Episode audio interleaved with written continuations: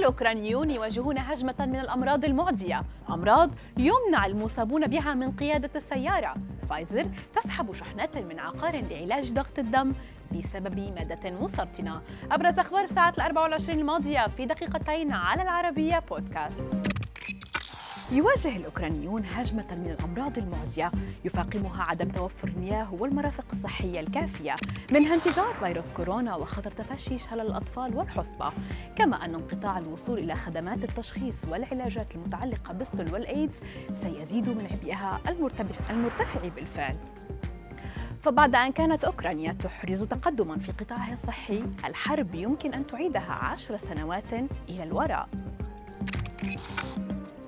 تستدعي الكثير من الأمراض التوقف عن قيادة السيارة أو تجنبها نظرا لأن القيادة من الأنشطة التي تتطلب الكثير من التركيز الذي قد يفقده الشخص جراء بعض الأمراض ومن ضمنها العدوى الفيروسية الحادة.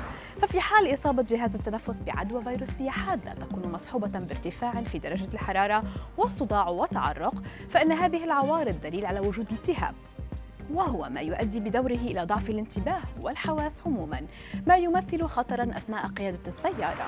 فإذا شعر الشخص بأنه مريض ولا يمكنه أداء وظائف معينة تتطلب مزيدا من التركيز والاهتمام فليس له الحق في قيادة السيارة. وقد تشمل هذه الحالات الدوخة أو التسمم المرتبط بالأمراض المعدية.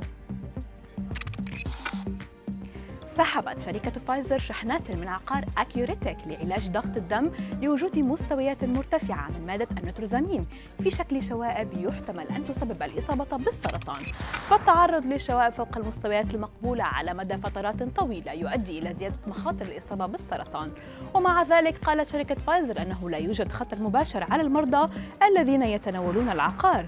وقالت شركة الأدوية أن المرضى الذين يتناولون هذه المنتجات حاليا يجب أن يستشيروا أطباءهم بشأن خيارات العلاج البديلة.